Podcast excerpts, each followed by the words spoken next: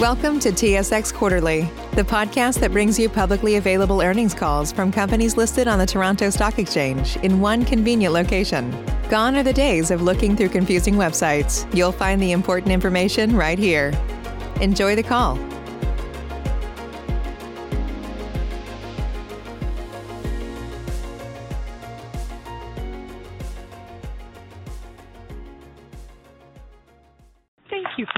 By, and welcome to the Premium Brands Holdings Corporation fourth quarter 2020 earnings conference call. At this time, all participants are in a listen-only mode. After the speaker's presentation, there will be a question and answer session. To ask a question during the session, you will need to press star one on your telephone. If you require any further assistance, please press star zero. Please be advised that today's conference is being recorded. Our presenters on today's call will be George Paleologou, CEO and President of Premium Brands, and Will Kalutycz, CFO of Premium Brands. I would now like to hand the conference over to George Paleologou. Please go ahead, sir. Thank you, Cheryl, and good morning, everyone. Welcome to our 2020 fourth quarter conference call. With me here today is our CFO, Will Kalutycz. Our presentation today will follow the deck that was posted on our website this morning. Hopefully, you all have had a chance to access it. For those of you that don't have it, you can access it by clicking on the link off our press release issued this morning.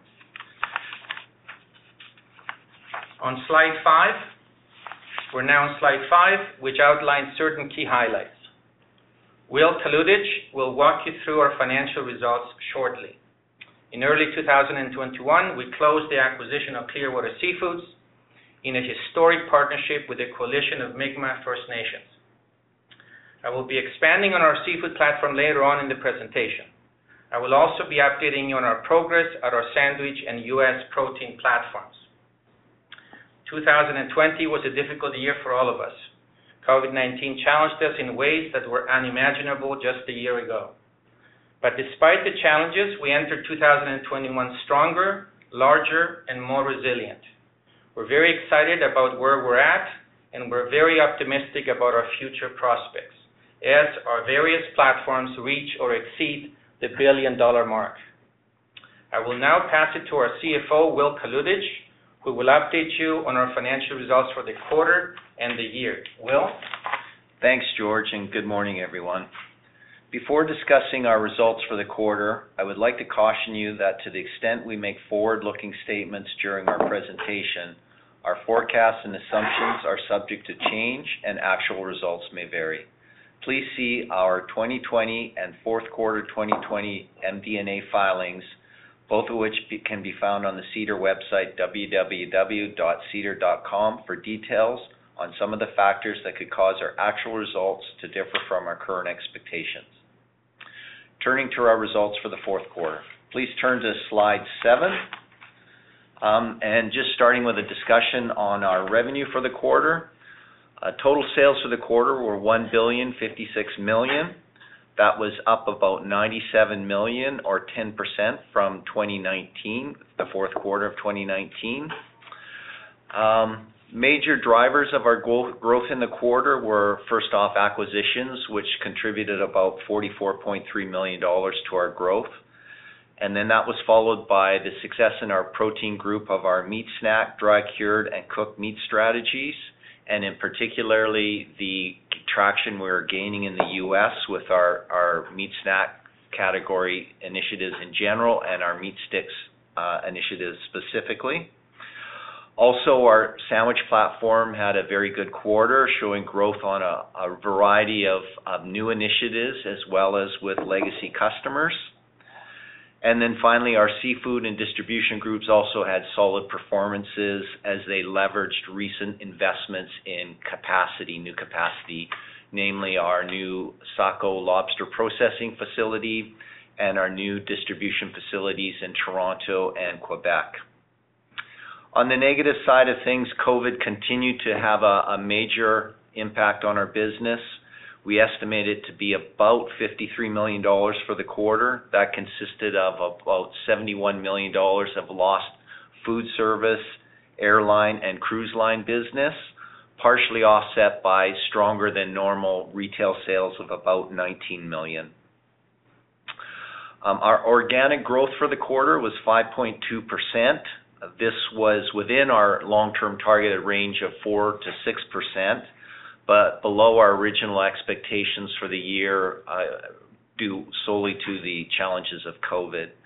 Uh, in the presentation, we've shown some normalization for COVID. We estimate the the COVID uh, normalized sales for us would have been about 1.1 billion dollars, representing a 15.6% increase. And in terms of organic growth, a normalized run rate of about 10%, which would have been in line with our expectations at the beginning of the year. Turning to slide eight, looking at uh, revenue for the year. Our sales came in at 4.068 billion.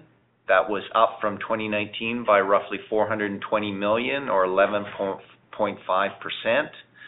Uh, despite the challenges of COVID, our sales for the year actually came within the original guidance we gave back in uh, March 2020 uh, of roughly 3.975 billion-4.75 billion. Um, if you exclude new acquisitions that we completed in the quarter or post our announcement of our guidance last year, that would have given us sales of just a little over 4 billion, so still within our original guidance range. So so we're very happy with that considering the challenges that many of our businesses faced with COVID. You know, normalizing for COVID for the year, uh, we have sales of about 4.3 billion, uh, COVID impact of a little over 200 million, and that would have given us total sales growth for the year of about 11%.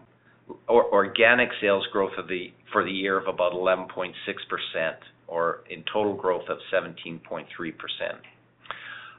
Interestingly, the most heavily impacted quarter was the second quarter uh, due to COVID.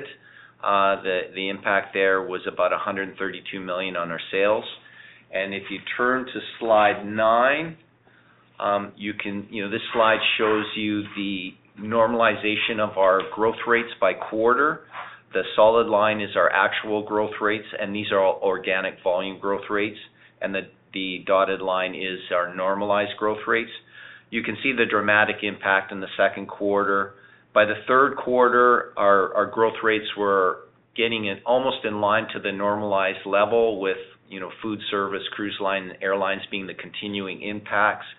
And then in the fourth quarter, with some of the lockdowns, you can see that that that spread widened a little bit because of the impact on our food service businesses, but still uh, nowhere near the impact that we saw in the second quarter. So overall, you can see the dotted line really was a continuation of the trends that we went into 2020 with prior to COVID impacting our business. With a lot of that growth being driven by a number of recent, both organic and acquisition investments, um, the new plants I mentioned earlier in our distribution and seafood groups, our new sandwich plant in Phoenix, as well as uh, several strategic acquisitions such as Oberto's in the meat snack category, Ready Seafood in the lobster category, and Concord Meats in the cooked protein category. Uh, turning to slide 10, discussing our EBITDA performance. So for the quarter, we came in at 87.7 million in EBITDA. That was up 12.6 million for 2019 fourth quarter, or roughly a 17% increase. Uh, there are eight major drivers in the improvement in our our EBITDA. Five of them positive, three of them negative. On the positive side of the ledger, you know, organic sales growth was by far the biggest driver uh, of our improved EBITDA. After that, we had some really solid efficiency gains in our protein group, um, roughly 5 million-6 million dollars driven by automation and continuous improvement. We saw a little bit of commodity benefit in the quarter, largely due to some favorable dynamics around seafood, where there was some demand destruction in the category that in the food service segment that uh, created some favorable commodity prices that our businesses were able to leverage when they took those products into the retail channel. Um, acquisitions was a bit of a driver of the EBITDA growth as well. And then finally, COVID-related costs was actually a positive in the quarter, unlike the last two quarters, where we continued to see a negative impact on our margins, gross margins, as a result of thank you bonuses, additional PPE, and production inefficiencies. But that was more than offset by marketing cost savings and reduced travel costs. So overall, the COVID cost impact was a favorable 3 million dollars for the quarter, or 2.9 million dollars for the quarter. Uh, the negative impacts on our EBITDA for the quarter, uh, the largest was by far additional infrastructure spending, both in plant overhead and in SG&A overhead. Uh, that was about 8 million-9 million dollars in the quarter a significant portion of that being investments being made for the future of our business, for our future growth initiatives. So, um, you know, there's some sales deleveraging benefit to be had there. And then wage inflation was another factor in the quarter. It was about a $5 million impact on the quarter.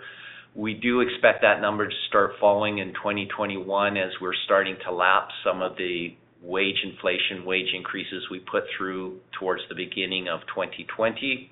And then finally, discretionary compensation was up for the quarter as well. So overall, a very solid quarter, even before normalizing for, for COVID. Once we normalize for the COVID impact in the quarter, which we estimate the sales impact to be about 10.6 million negative, offset by the 2.9 positive in cost benefits that I mentioned earlier. That would give us a normalized EBITDA for the quarter of about 20 million, representing a 27% increase from last year.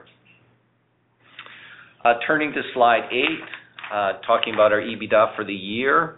For the year, we came in at 312.6 million dollars in EBITDA, uh, about a 5 million dollar increase from 2019, or about 1.6%. Uh, that was below our guidance um, for the year, which had a fairly wide range because of the unknown impacts of ASF. About uh, of ASF, and the range was about 320 million to 360 million. So slightly below that, the bottom end of that range, but certainly uh, once you normalize for COVID, and in fact, if you just normalize for the impacts of COVID on the second quarter of the year, which was about $50 million, um, our our normalized EBITDA would have been about uh, 340 mil. Or sorry, I got that wrong. The normalization, but the normalized EBITDA is about 340 million dollars for just Q2. With that, you see we're nicely in the targeted range of our original guidance despite COVID having a major impact on our businesses for the third and fourth quarter of the year. So, you know, again, a good solid year driven by a lot of organic growth and with the one major negative being the impact of COVID. Uh, turning to slide 12, our adjusted earnings for the quarter increased nicely, $36.4 million for the quarter, up $6.1 million or 20% from 2019. The major driver of that was our EBITDA growth, and that was offset by some increased depreciation, taxes, and uh, roughly for the year, about $10 million in COVID-related costs to additional PPE inefficiencies in plants, thank you bonuses, and a, and a variety of other similar costs, all partially offset by reduced marketing and traveling costs. On an EPS perspective, we came in at 86 cents for the quarter versus 79 cents last year, so a nice increase there as well. And similarly, normalizing for COVID, we would have been close to about a dollar per share for the quarter. Uh, turning to slide 13, uh, our adjusted earnings trend. For the year, we came in at $122.7 million, roughly flat over 2019. Um, you know, again, with the major impact there being COVID, and particularly in the second quarter of the year. Normalizing for COVID, our sales for the our EPS, for our earnings, sorry, for the quarter would have been about 165 million, Uh, representing a 42 million dollar increase or roughly 34% increase. On an EPS basis, our EPS for the quarter came in at 3 dollar, or sorry, for the year, came in at 3.06 dollars. That was up, uh, sorry, down about 0.25 from 2019 or about 7.6%. Uh, again, COVID being the major factor, and particularly the second quarter of the year. Um, and then uh, in addition to that, we did raise a significant amount of equity in 2020 that did create some dilution, as a lot of that capital had yet to been put to work by the end of the year, and we'll talk more about that when we look at the balance sheet and some of our capital allocation decisions. Um, turning to slide 14, capital allocation. During the quarter, we invested about 75 million dollars in acquisitions and project CapEx. Uh, the one acquisition completed in the quarter was Allseas Seafood, which was about 61 million dollars, and then a range of capital projects, major capital projects. Uh, you know, our Piller's Brantford meat snack capacity expansion, dry cured meats expansion is going very well. 1 million spent on that in the quarter. Our Harvest meat snack capacity expansion, which was completed in the quarter, we spent 500,000 on. Uh, we launched our Montreal new cooking line in Montreal for Concord. That's proceeding well and is on track, but in early days. And then our sandwich group completed both their new Panino line, as well as a second-generation automated sandwich line in the quarter. Uh, those are completed on track and are running exceptionally well. George will talk a bit more about them in a bit. And then finally, our most recently announced uh, um, expansion of our Stuyver's Artisan Bakery, uh, which is proceeding well on plan, but in early days still. Subsequent to the quarter, we've allocated about 555 million dollars of capital, Uh, the vast majority of that being to acquisitions. The three acquisitions we show there is Clearwater, which uh, was most of that capital, roughly 450 million dollars. And then the acquisition of Distribution Côte-Nord, which is a uh, food service distribution business in Quebec, which fit very nicely with our Viandex business. And then we also acquired Starboard Seafood, which is an Ontario and Quebec seafood seafood distribution business. Uh, we also announced three larger CapEx projects. One was the recent or the expansion of our Hempler's uh, premium processed meats meat snack facility in Ferndale, Washington. That's about a $26 million U.S. dollar project. The expansion of our Alberta Smokehouse capacity to help support their meat stick growth initiative. that was about a $5 million US dollar project. And then finally, our sandwich group is adding two additional automated lines, third-generation automated lines, which are an improvement from the second generation we just implemented. Uh, similar efficiencies, but more flexibility built into the line, and that's about a $23 million project. So lots of good stuff in the pipeline. As most of you who are familiar with our company, our expected internal rate of returns on all of these investments is either 15% or greater, so these should be significant contributors to our earnings and cash flow in future quarters. Turning to slide 15, our return on net assets. Um, Just sort of walking through the line, the green line is our free cash flow, the red line, our five-year average RONA, and the gold line, our actual RONA by year. Then we show a couple of bar uh, targets. The blue line is our 15% target RONA, and the black line is our weighted average cost capital of about 11%. So for 2020, our RONA was 10.2%, so, you know, below our target and slightly below our weighted average cost of capital. Uh, you know, uh, three main factors contributed to this. By far, you know, COVID, the impacts of COVID and of recent capital expenditures that are works in progress. And, you know, I'll come back to those and, normalize for those on a later slide. And then also, you know, over the last two to three years, we've made some significant investments in both acquisitions and capital projects.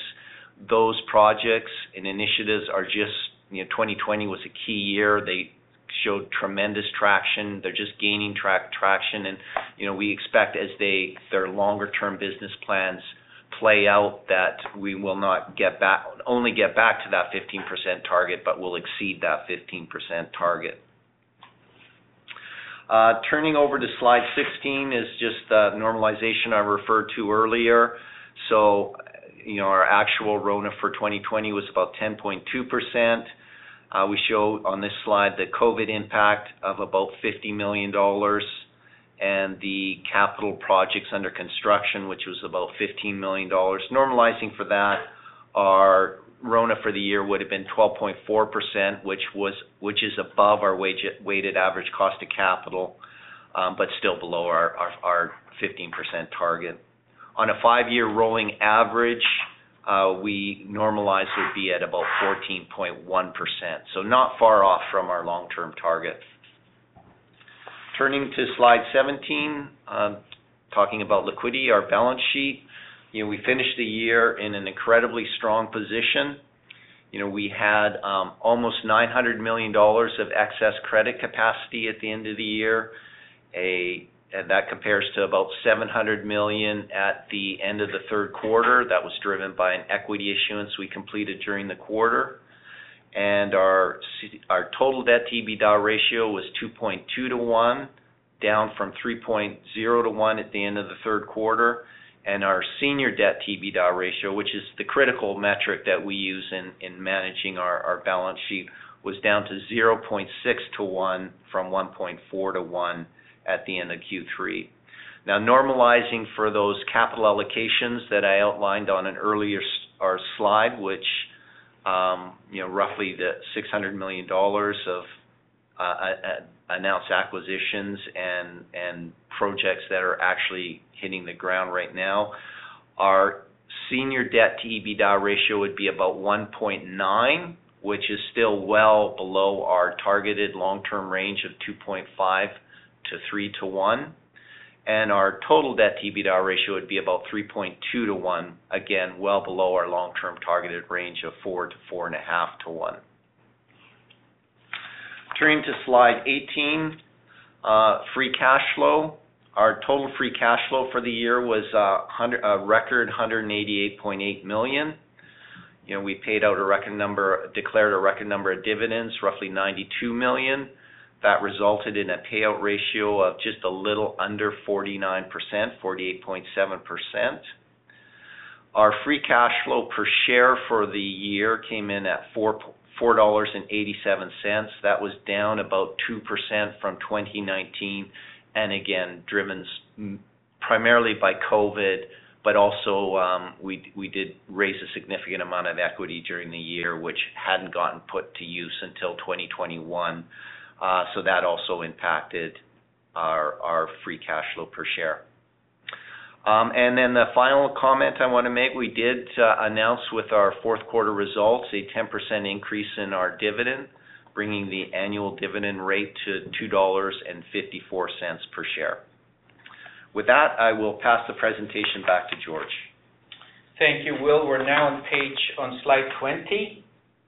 As you can see, our seafood platform has grown a lot over the past 10 years, both organically and by acquisition. Our run rate, including our share of Clearwater sales, is about 1.2 to 1.4 billion. This positions us as a top 20 seafood company globally and the only vertically integrated player in North America. Slide 21 demonstrates our vertical integration across the board with unparalleled, unparalleled access to some of the best wild seafood species in the world. We're uniquely positioned to bring seafood solutions to our customers by leveraging our ocean to plate, to plate capabilities. Slide 22. In addition to Clearwater, as Will said, we were pleased to recently welcome the Allseas and Starboard teams to our ecosystem.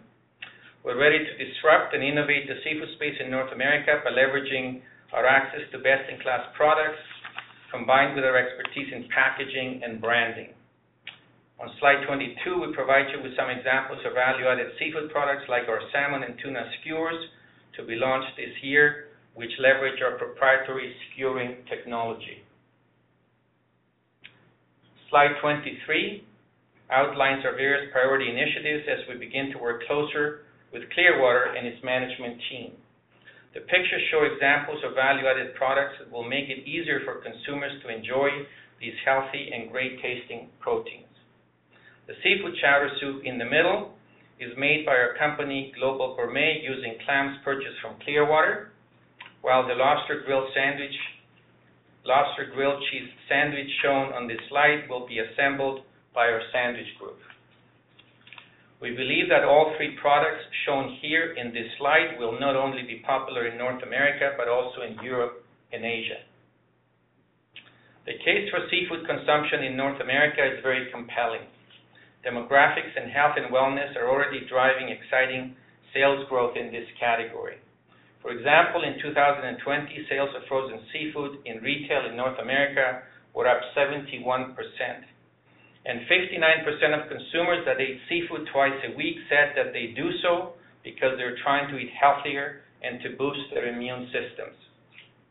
I should also note that seafood consumption per capita in North America trails those of other developed countries. For example, the average North American eats 16 pounds per year as compared to 25 in France, 36 in Norway, and 39 in South Korea. We believe strongly that this gap will narrow over the next few years, and we also believe that the pandemic has, accelerated this trend. Our innovation and value-add efforts plan to focus on making it easier for consumers to enjoy seafood. Our branding and innovation efforts will focus on seafood nutrition, meal ideas, transparency, and sustainability, while emphasizing our unique ocean-to-plate capabilities. We're now on slide 24. Our U.S. protein platform made tremendous progress through in 2020 and is well positioned for growth in the future. Slide 25. We made great progress in diversifying our sales in categories other than jerky. Our meat stick sales in the U.S. grew by 45% in 2020 to $52 million. For 2021, we're budgeting sales of meat sticks in the U.S. to exceed 100 million U.S., driven by innovation and new launches focusing on younger Hispanic consumers under the well-known Takis brand, which is under license. We also launched several authentic Germanic stick products under the newly acquired and iconic Bavarian Meats brand. The very popular and best-in-class Bavarian Meats Landjaeger has potential to be rolled out nationally in the future. As the pictures show on slide 25, we're also excited to continue to launch Italian-themed charcuterie trays and cooked chicken skewers in snack format, leveraging our best-in-class proprietary skewering technology. Slide 26. Our sandwich platform finished with another year of record sales despite severe demand destruction in QSR during the second quarter of 2020. As you can see on slide 27, the sandwich division assembles much more than sandwiches. More specifically, we're pleased to see that our investments in charcuterie and panino assembly are starting to gain traction in all channels. We also invested in capacity to produce single-serve meals at our Burnsville facility in Minnesota. During 2020, we launched a number of plant-based breakfast sandwiches with a number of QSR customers. Sales of these products are projected to reach 100 million in 2021. As Will mentioned earlier, we are investing in two Generation 3 assembly lines that will combine automation with operational flexibility. The new lines will be in operation in Q4 2021. This platform finished the year very strongly, delivering record sales for the year despite COVID-related demand destruction in Q2 2020. Slide 28. As you can see, our acquisition pipeline remains active and robust. We expect to continue to bring more companies under the PB umbrella in the future as we execute our various growth and value creation strategies. Slide 29. We're very proud of our progress over the past year in this very relevant and important area. As the slide shows at Premium Brands, we're committed to all stakeholders and not just our shareholders. We also recognize that being good to all stakeholders is not just about managing risks, but it is also good for our business. We're committed to our ESG action plan and roadmap, and we look forward to reporting and updating you on our progress in the near future. Back to Cheryl for the Q&A segment of the presentation. Cheryl? Thank you. And if you would like to ask a question at this time, please press star one on your telephone handset. Our first question comes from George Doumet. Please go ahead. Your line is open. Save big on brunch for mom, all in the Kroger app. Get 16 ounce packs of flavorful Angus 90% lean ground sirloin for $4.99 each with a digital coupon. Then buy two get two free on 12 packs of delicious Coca Cola, Pepsi, or 7UP, all with your card. Shop these deals at your local Kroger, less than five miles away. Or tap the screen now to download the Kroger app to save big today. Kroger, fresh for everyone. Prices and product availability subject to change. Restrictions apply. See site for details. Yeah, good morning, guys, and congrats on a solid quarter. Um, I know it's early days, um, but I just want you to talk on how the integration is going at Clearwater. Uh, maybe share with us the low-hanging synergies maybe quantify some of the more ambitious longer-term ones that you guys uh, plan on capturing? Yeah, George, you know, first of all, there's no such thing as integration, right? Like, this is not a situation where we are going to integrate um, uh, Clearwater. Clearwater is a great company. It is very well run, and it is uh, world-class in harvesting and processing at sea, resulting in exceptional quality products. Um, on slide 23 of the presentation, I outline the four areas that we're working with them in terms of, as you say, low-hanging fruit. First of all, of course, is to leverage the PB distribution business, particularly in Canada.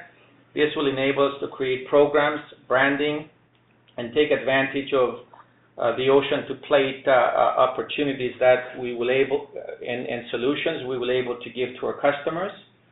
Secondly, um, we are working to develop branding and packaging formats, as I mentioned earlier, to make it easier for consumers to enjoy these amazing proteins.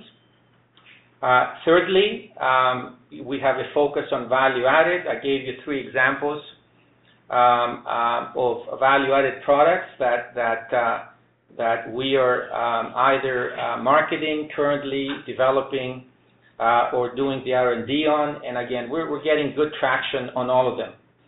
And thirdly, operational synergies, you know, particularly in lobster. You know, we have a very, very large business in lobster, uh, based in the U.S., and obviously we're working with Clearwater to find ways to optimize our supply chain, to optimize the various opportunities that we see uh, in the lobster space. Again, this is not an integration play for us. Uh, Clearwater is an exceptional company. They do what they do very, very well.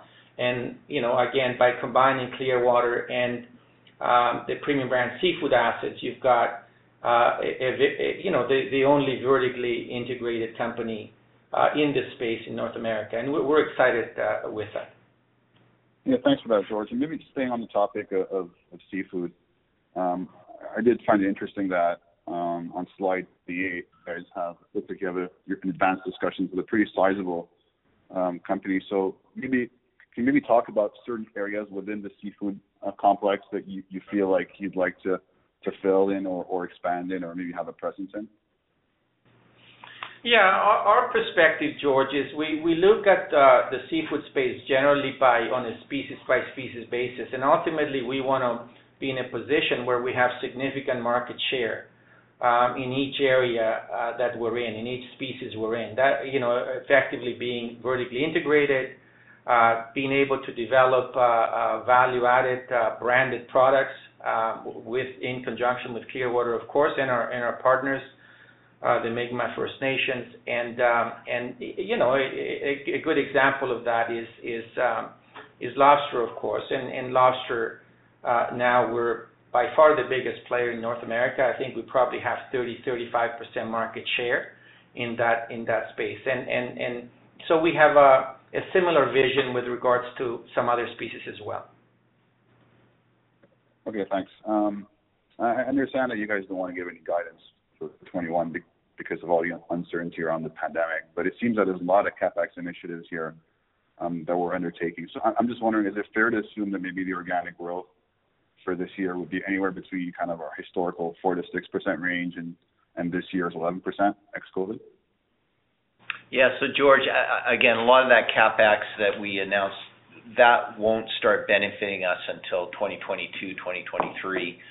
Uh, in terms of this year, you know, we, we, we've got two major headwinds going into the year. One is COVID, the continuing impacts of COVID. Clearly, it'll be a challenge in the year first quarter, which last year in the first quarter, COVID was actually a positive impact on our sales. Um, and then we also have for the translation of our U.S. operations. You know, our, U.S. operations are growing quite significantly. Um, and and you know last year we had an exchange rate of about 134 to 135 you know this year we're probably looking at you know 127 128 um, so where those factors that play out are going to be the big determinators you know outside of them if if it had been a, a, normal situation yeah we we would have expected sort of similar growth rates that we expected for for 2020 um, you know, sort of in that uh, high single digit, low double digit range. But it's it's just the uncertainty around those two factors, and particularly on our food service and the exchange that you know we're not at this point giving any specific guidance. Okay, those are my questions. Thanks. Thank you, George. Thank you. Our next question comes from Martin Landry. Please go ahead. Your line is open. Hi, good morning, everyone. Um, a follow-up on the Clearwater um, acquisition synergies. Um, you know, it was helpful for you to for you uh to walk through some of the initiatives. You know, I'd like to get, you know, maybe a bit more details on the timing of of the realization of these synergies. Um, you know, is is this uh, um, the majority of these synergies are, are, are they to be realized near term or are they more longer term in nature? I think that the the four are, I mentioned, uh, Martin, are are basically um, uh, part of our long-term plan. Really, um, as I mentioned earlier, the businesses are very complementary. Um, uh, they don't overlap each other. They're very complementary. Uh, Clearwater was uh, basically a best-in-class uh, harvester of amazing wild uh, uh, shellfish species and a processor at sea, and then a seller of these products in container loads around the world. And we're more on the distribution and the value-added side. And uh, again, we're excited to have access to to supply. Of course, um, you know, globally there is more demand for wild seafood than supply, and so access to supply is very very important in the process of developing, you know, value-added products, which I gave you some examples today. So so again, this is a long-term plan. Um, you know, the we're really excited. Uh, we're having excellent uh, discussions with the Clearwater management team. I hosted our first uh, seafood summit. It was a two-day event, and we've identified a number of areas to work together to leverage the vertical integration that we have to provide best-in-class seafood products to customers and consumers. That's all we could say at this point, uh, Martin. Okay.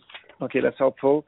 Um, you know, last earnings call, you talked about, you know, labor shortage being, um, you know, a challenge and that, uh, you know, it prevented uh, you from capturing some some some sales opportunities. You know, wondering how that's evolved, and and and if it had any impact on Q4 sales.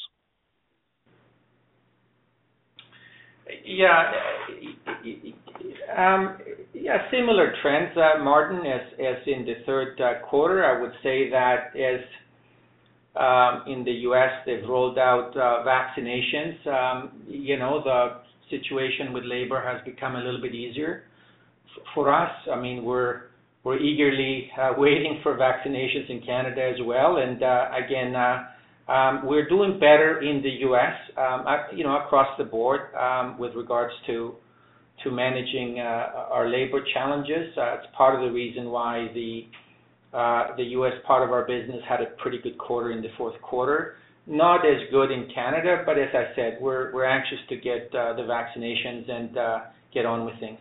Yeah. The only thing I'd add to that, Martin, is the fourth quarter is a slower quarter for us seasonally, so you're not pushing the production facilities as hard. You know, the volumes are much smaller. So, you know, that there's a natural sort of easing off on our labor requirements because of that. So that also helped to address the issue. Okay. Okay, and my last question was on, um, you know, wondering if you can talk about your innovation pipeline. Um, you know, we like numbers, so I don't know if you can discuss, you know, the number of new SKUs that um, you expect to launch this year across all your platforms, and then how that would compare with previous years. Again, all I could say, Martin, is that uh, innovation is part of the PB DNA. Uh, this is something that is ingrained uh, in our various meetings with our different teams. As you know, we're a very diversified company, and we Um, expect all of our companies to be driving uh, innovation. Uh, innovation is what keeps us obviously uh, ahead of the game and is what's given us traction. And all I could say is that we've got an exciting pipeline of an amazing exciting pipeline of innovative products, and I look forward to updating you on those. I did mention some on our call today, and I will do so obviously on future uh, conference calls. And it it should. You know, 2020 was a year where, you know, one of the impacts of COVID was an inability to do a lot of new product innovations. A lot of retailers just put things on hold, stuck to sort of core legacy listings. So th so that there's there's a backlog of opportunities in our pipeline right now. And you know, that that whole process is just starting to get somewhat normalized. So yeah, like George says, it's a very full pipeline right now of things that'll be coming out in 2021. Okay. That's good to hear. Thank you. Thank you, Martin. Thank you. And our next question comes from David Newman. Your line is open. Morning, George and Will. Congrats on the Q and uh, excellent traction. Thank you, I guess my first question would be, you know, the pandemic's weighed, but you've been very nimble, uh, and you were able to win new business. And I guess maybe just talk about the magnitude of that and how much you expect to stick around and, you know, and let's say we have a second half recovery, what the delta might be just related to that. Like, how much do you think you can carry forward? Uh, maybe some examples too.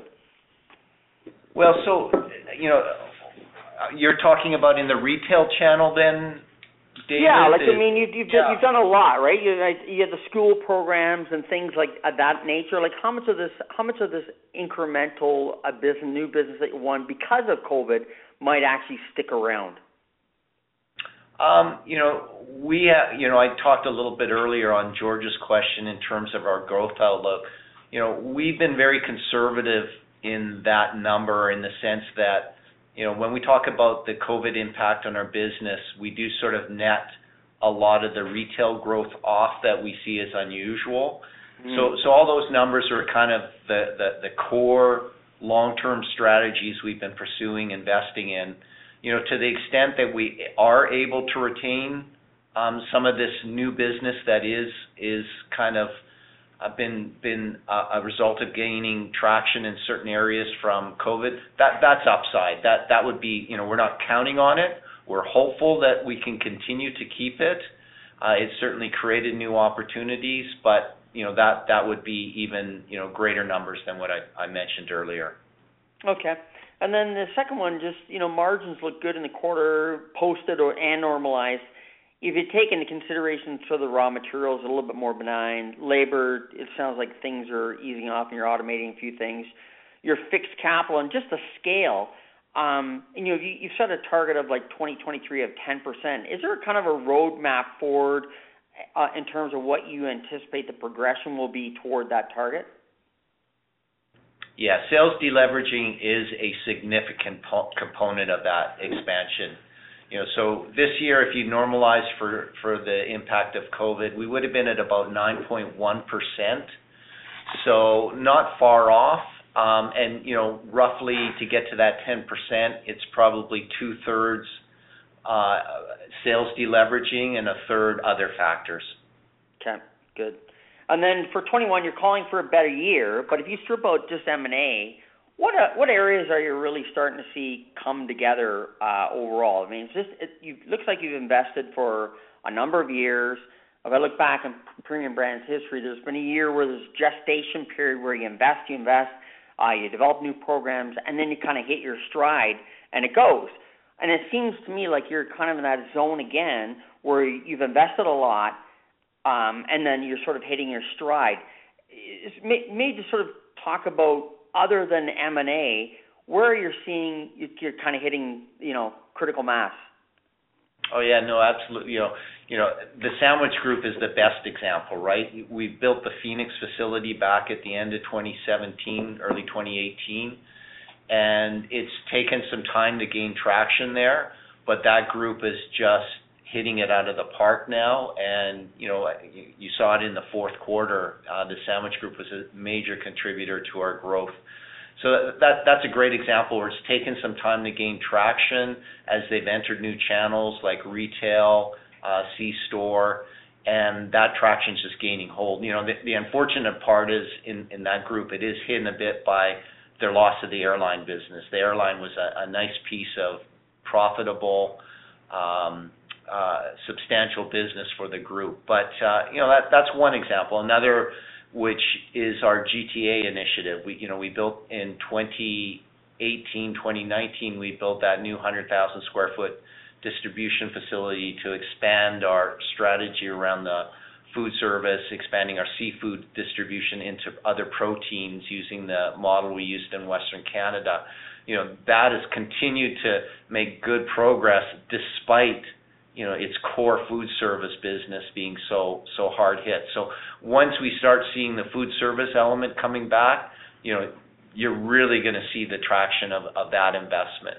You know, another one is our investment in the C&C facility, our Frandon Seafood business in Quebec.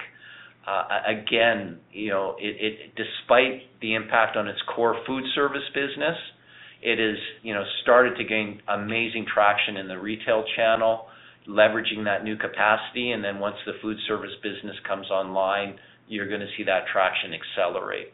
And then and then finally, the last one I would point out is the Saco facility for the Ready Seafood Group. Um, you know, that that's been a tremendous win this past year. And that, again, is despite COVID. Cruise line business has historically been a big customer of their their processed products. And you know, that effect uh, entirely evaporated in 2020. So Lots of things that that were growth drivers in 2020 despite COVID. And as that that veil comes off, that that that hindrance comes off, you should see that continue to accelerate in 2021. You know, you're absolutely right in your comment, David, about, you know, we've made those investments. We're leveraging now to get the benefits, the returns, the cash flow, all that stuff going. 2020 was the year we expected that to happen. Obviously, for reasons we all know, it didn't. you know, and now 2021 is in our gun sight, but we'll see how it flows with COVID. Again, great question, David. And I would add to that um, that um, another example would be Uh, our U.S.-based uh, protein uh, platform. You know, the acquisition of Oberto's was transformational to that platform. It was mainly a beef jerky company, a national beef jerky brand. And today they're a lot more than that. And I gave you some numbers in terms of our growth in in you know, the steak area and charcuterie and others. And you know, again, they've they've uh, there's been a lot of innovation taking place uh, there. Uh, we found them many many capacity solutions, um, some tuck-in acquisitions. Again, they're they're evolving very nicely now, and they're growing. They're accelerating their growth, right? So again, the the thing about Premium Brands is that, you know, we are we think about the long term. We don't buy a business to sell it, you know, three years from when we buy it. That's not our style. We buy and we invest in it. And um you know, sometimes it takes three to five years for for us to get to critical mass and to get the um the returns that that you know, we're expecting. But um you know, there's many many areas. Distribution is another one, David. Again, we've we've invested in in being the number one coast-to-coast protein distributor in Canada, and that takes time and effort, and we've built facilities to do that. And you know, we're just about there now. So that's another area where we expect to see progress, particularly when uh, food service uh, uh, comes back. Perfect. Great run through. Thanks, guys. Appreciate it. Thank you, David. Thanks, David. Thank you. Our next question comes from John Zamparo. Please go ahead. Your line is open. Thanks. Good morning, guys. I wanted to start with the the plant-based space. Um and if I'm not mistaken, you were maybe a bit more cautious on this in the past, but it sounds like your thinking has evolved on this subject. Just would like to get a sense of where you see this going for PBH over the next couple of years, either on on M&A or organic investments. And uh, on on one uh, observation from the presentation, that that 100 million dollars you cited uh, in plant-based sales, does that include your largest customer, or would that be an incremental opportunity to that? No, that includes all of our customers. John. Okay, understood. And broadly, uh, is this an area you'd like to invest in more, or do you feel you have sufficient assets in place to address the plant-based category? You know, again, John, ultimately, um, we uh, allocate capital, and we make investments in areas where we think we can generate a return for our shareholders. And and you know, we understand that the plant protein space will grow. Uh, it is a trend, Uh, and and it it seems to be growing. Um, there seems to be a lot of players, um, and a lot of capital entering this space. So we made a conscious decision not to invest in capacity to make these products. Um, we believe that was the right thing to do, given the amount of capital that's chasing this this uh this category. Uh, having said that, that's not to say that we don't leverage on uh, our expertise in certain areas and take advantage of uh, selling and uh, marketing opportunities. And that's what we're doing, right? Um, I think if you sort of looked at the evolution of Premium Brands, we tend to be very cautious with our capital. Um, once we develop this segment, and let's say we develop it to 200 million-300 million, that's not to say that we won't be feel comfortable to go buy somebody that gives us capacity. So that's the way we view the segment at this time, John. Okay, that's very helpful. Thanks. Uh and then a few housekeeping questions, starting with Clearwater.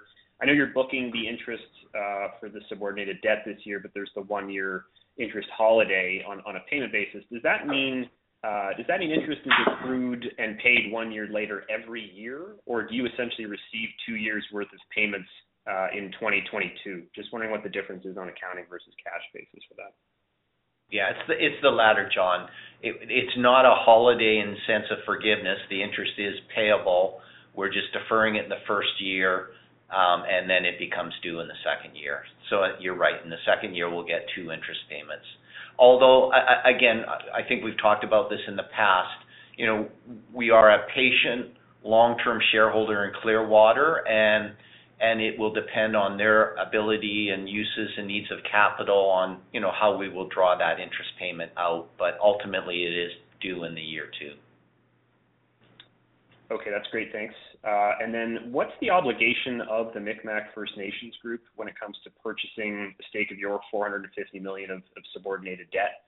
Um, I get there's some variability depending on what the free cash flow is at the Clearwater level, but is there a minimum amount they have to repurchase from you, either from their licensing payments or their management fee every year?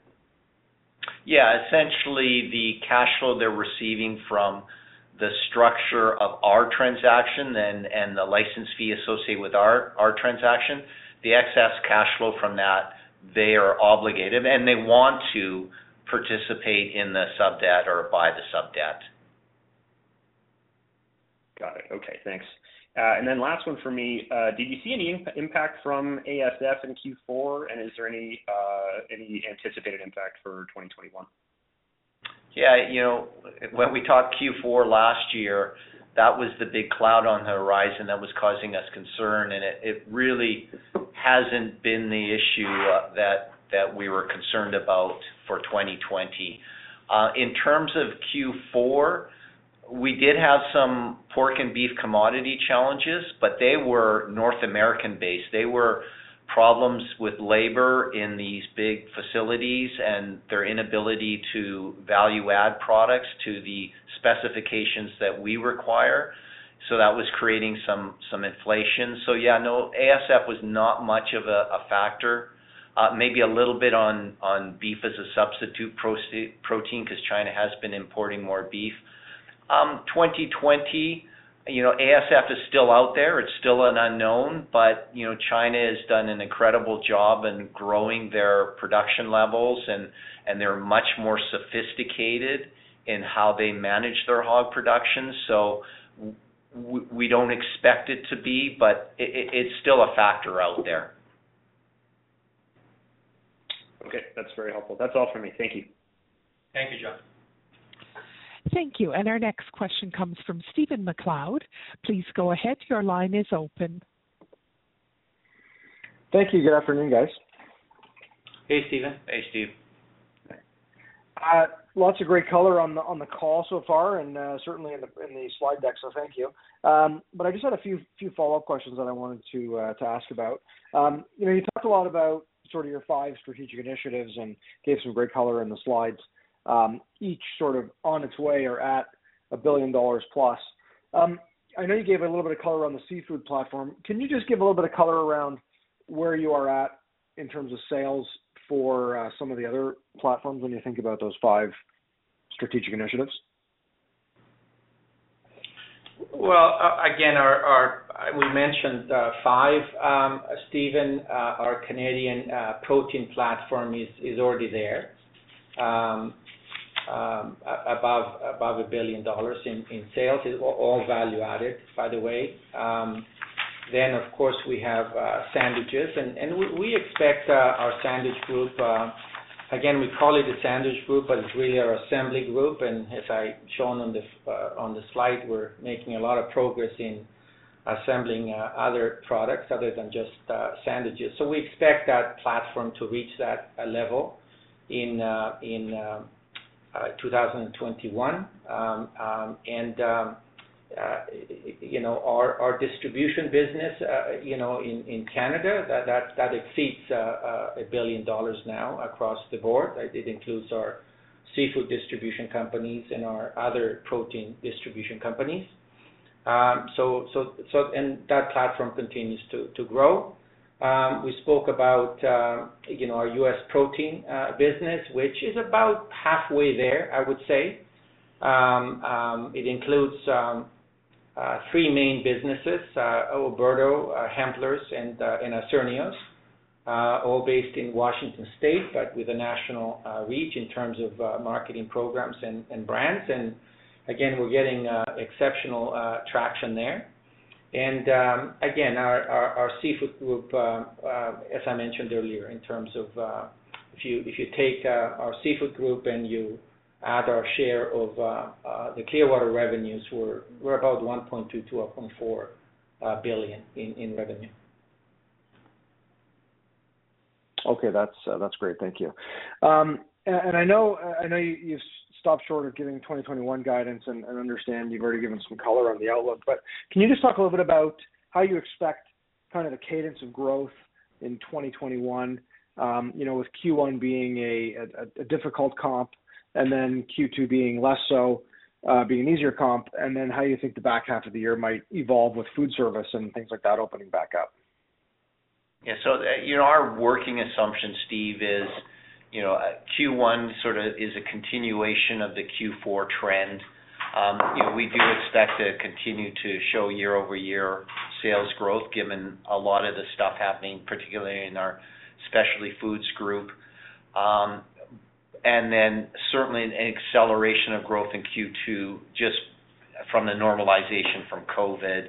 Uh, we do also expect a slow uh, opening over the quarter too, um, as as vaccinations are executed on and um, you see some reopening of the economy.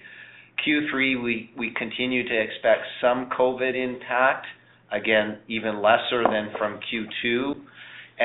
You know, our expectation is by Q4, we should be in a fairly normalized environment, with the one major exception being airlines.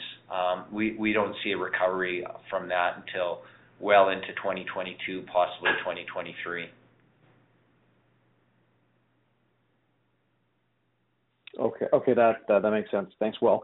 Uh, and then maybe just finally, um, with respect to a couple modeling questions, uh, can you give a little bit of color around your expected tax rate for the year? And then with these most recent acquisitions that you did, Uh, starboard and Distribution, uh, Côte Nord, could you give a little bit of color around, uh, I think you gave revenues in the MD&A, but maybe a little bit of color around margins. And I assume both of those businesses will sit in the distribution business. Is that right?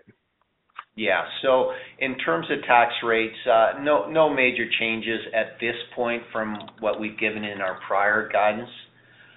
You know, off the top of my head, I think it was 27%-29%, uh, something around that range.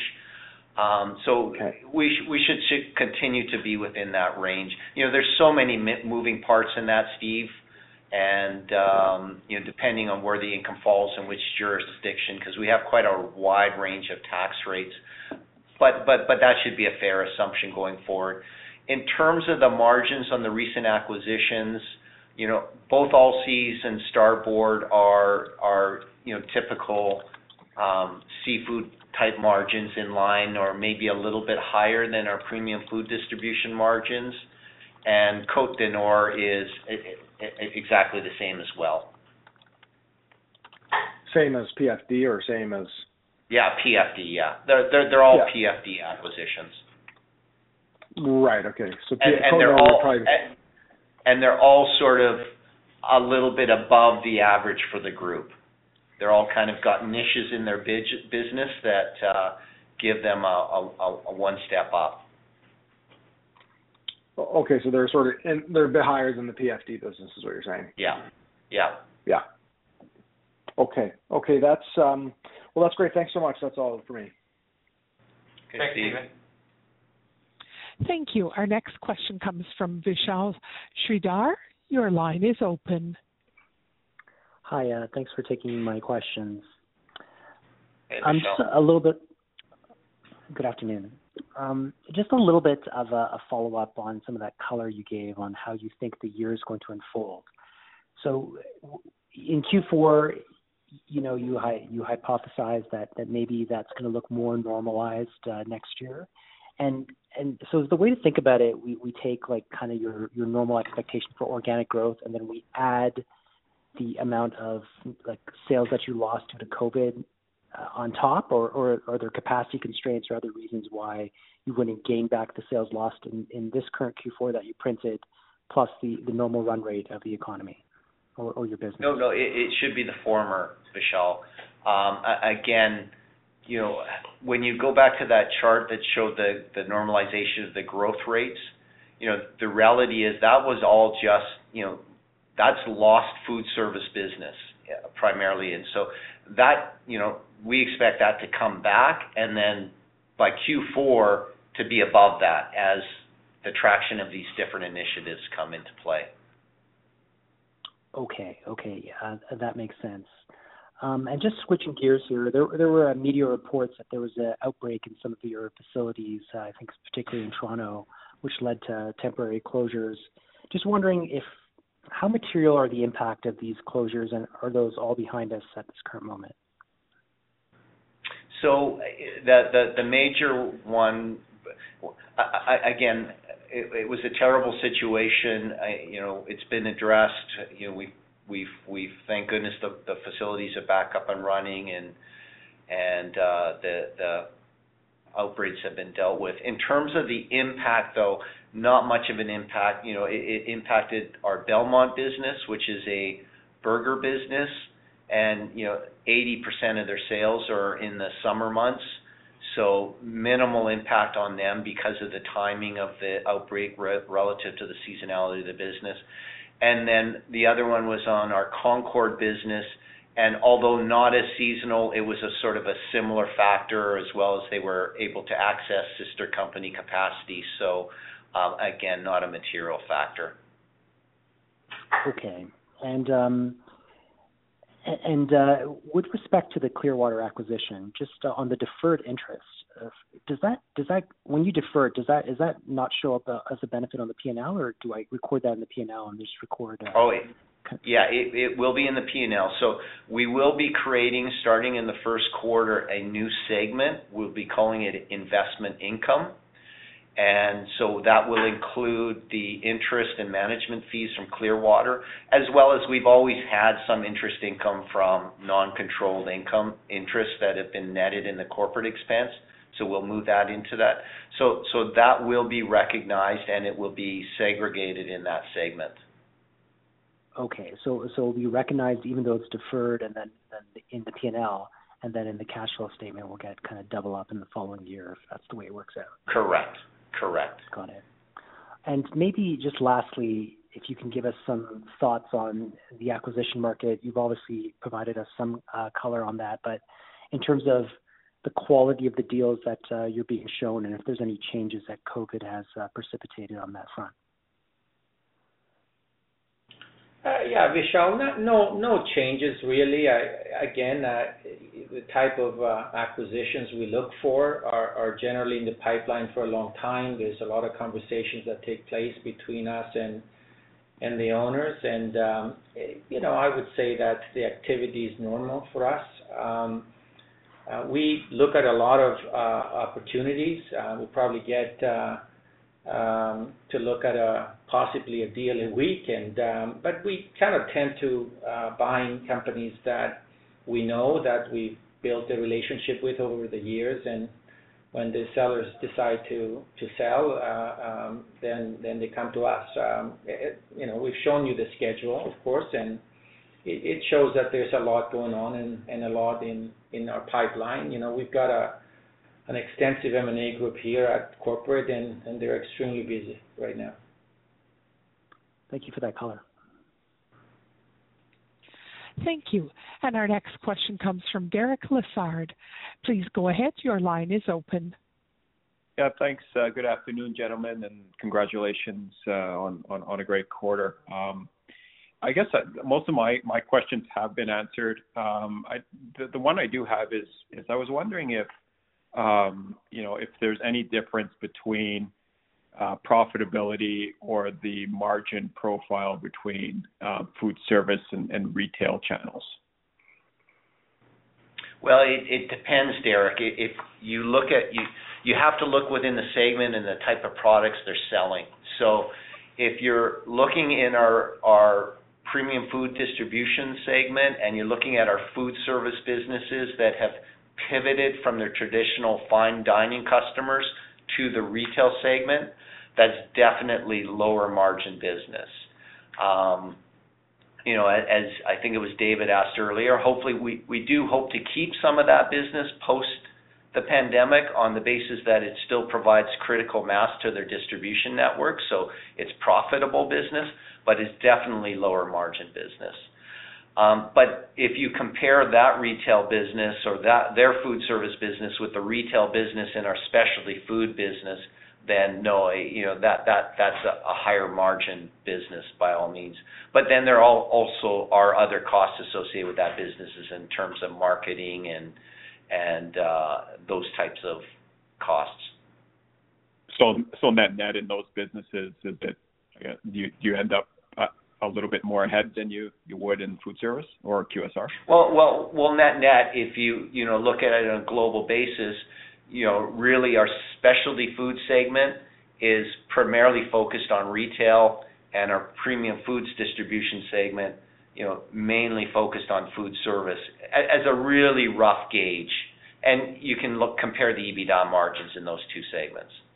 Okay. Yeah, that's helpful. And uh maybe just one last one. Um, obviously 2020 was a pretty big year for you or huge year in terms of M&A. Um, just uh, like how are you? I know you said the pipeline is busy, is full, and everyone's working hard on deals, but I was just wondering how you're thinking about it in terms of strategic-ness.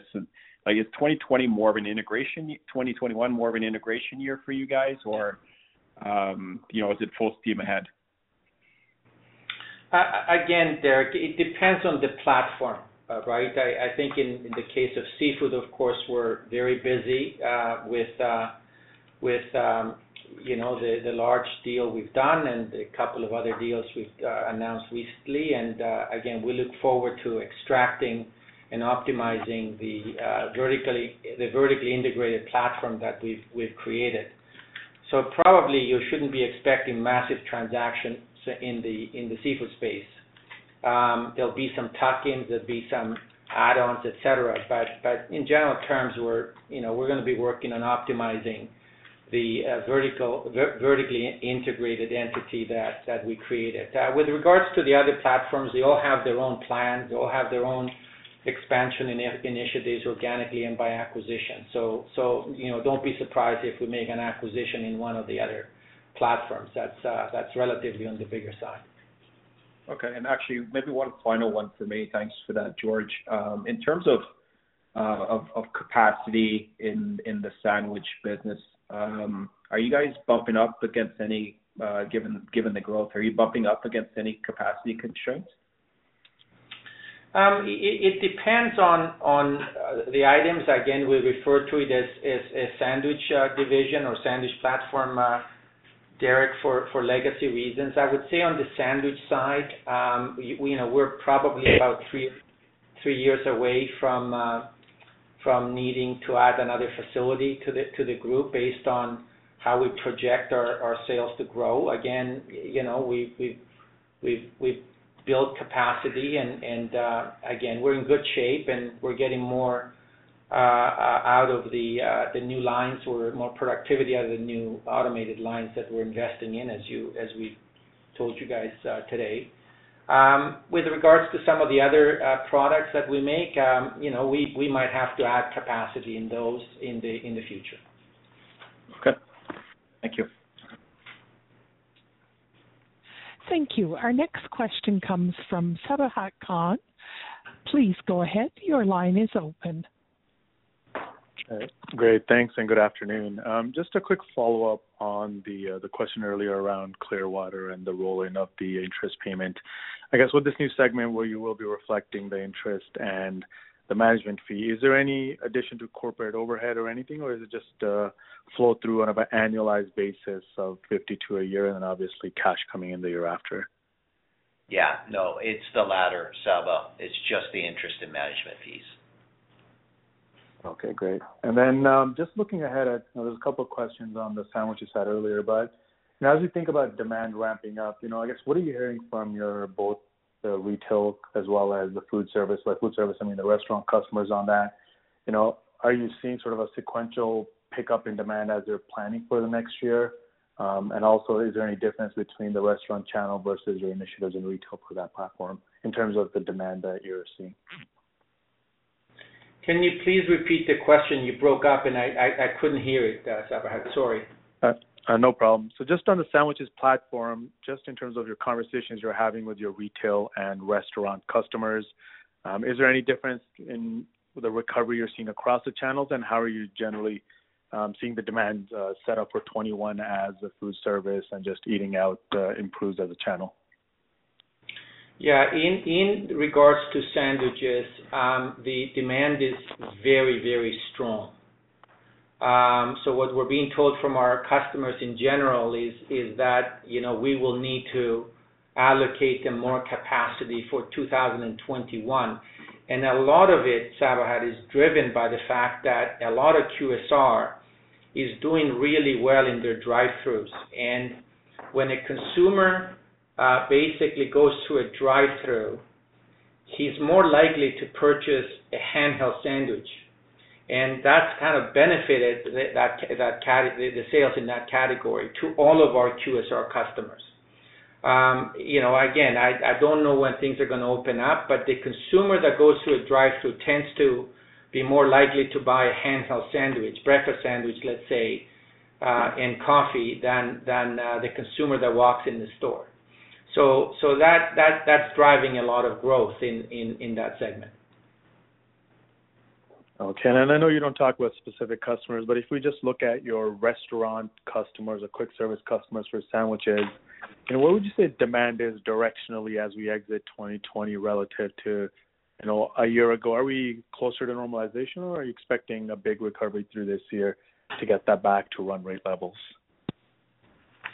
You know, again, Sabahat, it really depends on the customer. If, let's say, we have a customer that has a lot of downtown stores, they're not doing that well, right? For the reasons that you you know, of course, right? If if we've got a customer that that has a lot of stores in suburbia and no stores downtown, you know, they're doing extremely well. It just depends on the geography and the location. It's a very different world today um, than than we know, and, a lot of it is driven by some of the, the, the trends and events that you already know. Um, you know, so generally, you know, if you, if they've got uh, airport kiosks, you know, they're very slow for for reasons that we know. If they've got downtown stores, they're not doing well. But but you know, suburbia um, and uh, cottage country are doing amazing. You know, and uh, it's it's just you know things that are logical. Great. Thanks for the color. Thanks, Aaron.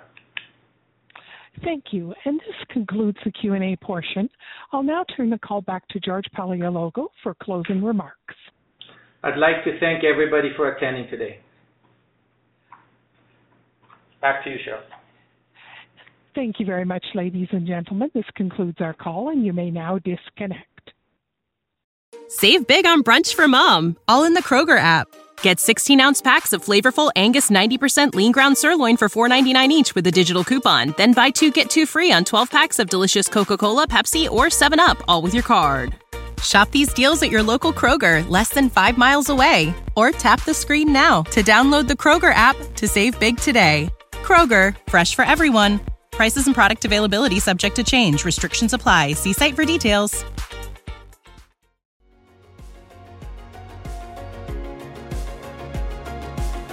Thank you for listening to TSX Quarterly. If you enjoyed the cast, remember to leave a good rating. And remember, for any additional inquiries, please consult the company's investor relations section on their website. See you next time.